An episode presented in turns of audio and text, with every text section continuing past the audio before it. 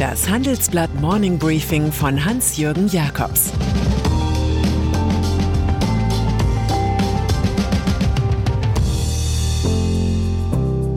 Guten Morgen allerseits. Heute ist Mittwoch, der 14. April, und das sind heute unsere Themen. Strauß, Söder und die Macht. Big Money entdeckt Europa. Und zum 11. September raus aus Kabul. CDU-Machtkampf. Vor 60 Jahren gab es in Hamburg einen Bierabend mit Franz Josef Strauß und leitenden Spiegelredakteuren rund um Rudolf Augstein. Es ging durchaus beleidigend hoch her. Der brauseköpfige CSU-Politiker galt dem Nachrichtenmagazin danach als gefährlicher Barockpotentat, dessen weiteren Aufstieg es unbedingt zu verhindern galt. Eine ähnliche Machtliebe ist beim selbsternannten Strauß-Epigonen Markus Söder zu finden, freilich ohne die Intellektualität des politischen Urahns. Der aktuelle CSU-Chef und Kanzlerkandidat leistet sich derzeit einen brutalen Showdown mit der CDU und deren Leitfigur Armin Laschet. Gestern gipfelte die bayerische Bulldozer-Methode vor der CDU-CSU-Bundestagsfraktion in historischen Wortduellen. Die Union brauche die maximal beste Aufstellung, nicht nur die angenehmste, söderte der Umfragedarling. Wir brauchen keine One-Man-Show, warnt hingegen Laschet, Favorit der CDU-Führung. Und ganz kulianisch, die großen Kanzler waren nicht immer die Lieblinge der Medien. Ein Spaltpilz hat bei diesem Schau- und Fallenstellereignis volle sechs Stunden mitkonferiert. Söders PR Sicher, Macht muss man wollen, aber zu jedem Preis. Die Demontage der CDU durch den sendungsbewussten Funktionärsrebell vom Münchner Hofgarten erfolgt nach vielen Scharaden. Magnus Söder war mal Kruzifixpräsenter gegen die multikulturelle Welt, dann großer Bienenkönig, schließlich Bäumeumarmer. Einer, der ziemlich sicher eine Mission hat. Unser täglich Foto gib uns heute.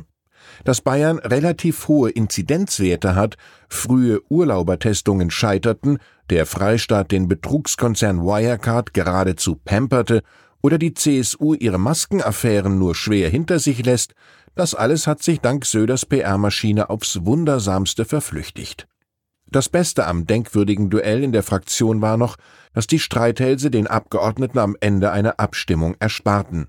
1979 hatte CSU-Gottvater Franz Josef Strauß über diesen Weg seinen CDU-Rivalen Ernst Albrecht düpiert. Noch diese Woche aber wird sich Söder offiziell aus dem Duell mit dem wärmenden Gefühl zurückziehen, auf jeden Fall das Gesicht gewahrt zu haben. Klügere hätten geraten, einen Kampf, der nicht zu gewinnen ist, führt man erst gar nicht. Bundesnotbremse. Die markanteste Stimme gegen die nun von Kanzlerin Angela Merkel durchgesetzte Bundesnotbremse kommt aus den eigenen Reihen. Sie könne dem Gesetz so nicht zustimmen, sagt Unionsfraktionsvizechefin Gitta Konnemann. Der Entwurf sei Kraut und Rüben. Das wäre nicht viel besser als eine Gurkentruppe, die es auch schon mal gab. Die vielen Zweifel haben die Opposition bewogen, im Parlament länger über die neue Corona-Politik zu diskutieren. Vor allem die vorgesehene nächtliche Ausgangssperre erregt die Gemüter. Hier verliere die Bundesregierung das Maß, kommentiert mein Kollege Christian Rickens. Hausarrest im Mondschein sei ein Schritt zurück in den Obrigkeitsstaat. Big Money entdeckt Europa. Nach all dem Make America Great Again Orgelspiel der letzten Jahre rückt bei Investoren der alte Kontinent ins Zentrum. Bei den Großkapitalisten dieser Welt heißt es nicht mehr wie bei Hans Magnus Enzensberger Ach Europa, sondern vielmehr Europe Now. Eine klare Mehrheit der Portfoliomanager von Fonds, Banken, Versicherern und Pensionskassen gewichtet Aktien der Euroländer stärker als andere Börsenindizes. Man glaubt in diesen Kreisen inzwischen an einen raschen europäischen Konjunkturaufschwung nach der Covid-Tristesse und steckt folglich das sorgsam beäugte Kapital in zyklische Wertpapiere. Die reagieren auf das Auf genauso überdurchschnittlich stark wie auf das Ab. Hoch im Kurs stehen somit Banken, Industrie, Rohstoffe, Pharma und Technologie.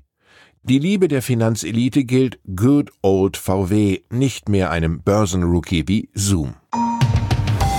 Raus aus Kabul. Es ist der längste Krieg, in den die USA verwickelt waren, aber nun wird er vor dem 11. September 2021 enden, 20 Jahre nach den Flügen in die Twin Towers von Manhattan, mit denen alles begann. Die Freiheit wird nicht mehr am Hindukusch verteidigt. Heute wird US-Präsident Joe Biden offiziell verkünden, dass sich 2500 GIs aus Afghanistan zurückziehen. trotz einer bedenklichen Dominanz der Taliban, vor denen ranghohe US-Militärs warnen. Nur noch wenige Soldaten sollen bleiben, um die Sicherheit zu gewährleisten. Insgesamt haben 2200 Amerikaner ihr Leben in Afghanistan gelassen, mehr als 20.000 wurden verwundet. Bidens Vorgänger Donald Trump hatte noch den 1. Mai als Deadline für den Truppenabzug genannt, aber das war der amtierenden Administration dann doch zu schnell. Shakespeare hatte recht. Es wird mit Blut kein fester Grund gelegt, kein sicheres Leben schafft uns anderer Tod. Corona zeigt uns, Gesundheitsprävention kennt keine Grenzen, internationale Zusammenarbeit von Health-Unternehmen zählt. Gemeinsam mit dem Biotech-Unternehmer und Gründer Syria Gröding wollen wir herausfinden, welche Impulse die digitale Community setzt. Wie können Data Science und künstliche Intelligenz helfen, Menschenleben zu retten?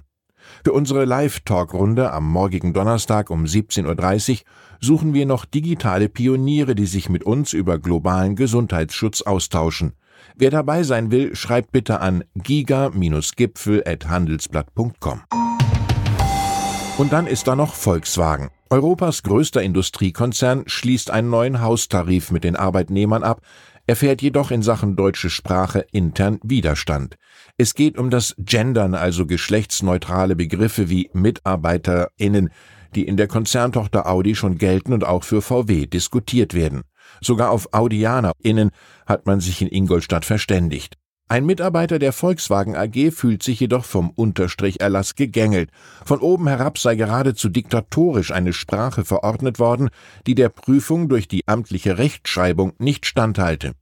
Der Mann hat den Audi-ChefInnen eine Unterlassungsverfügung geschickt und inzwischen Flankenschutz vom Verein Deutsche Sprache erhalten. Der spricht von sprachlicher Umweltverschmutzung, was sich wie ein kulturelles Dieselgate anhört. Ich wünsche Ihnen einen kommunikativ sauberen Tag. Es grüßt Sie herzlich Ihr Hans-Jürgen Jakobs.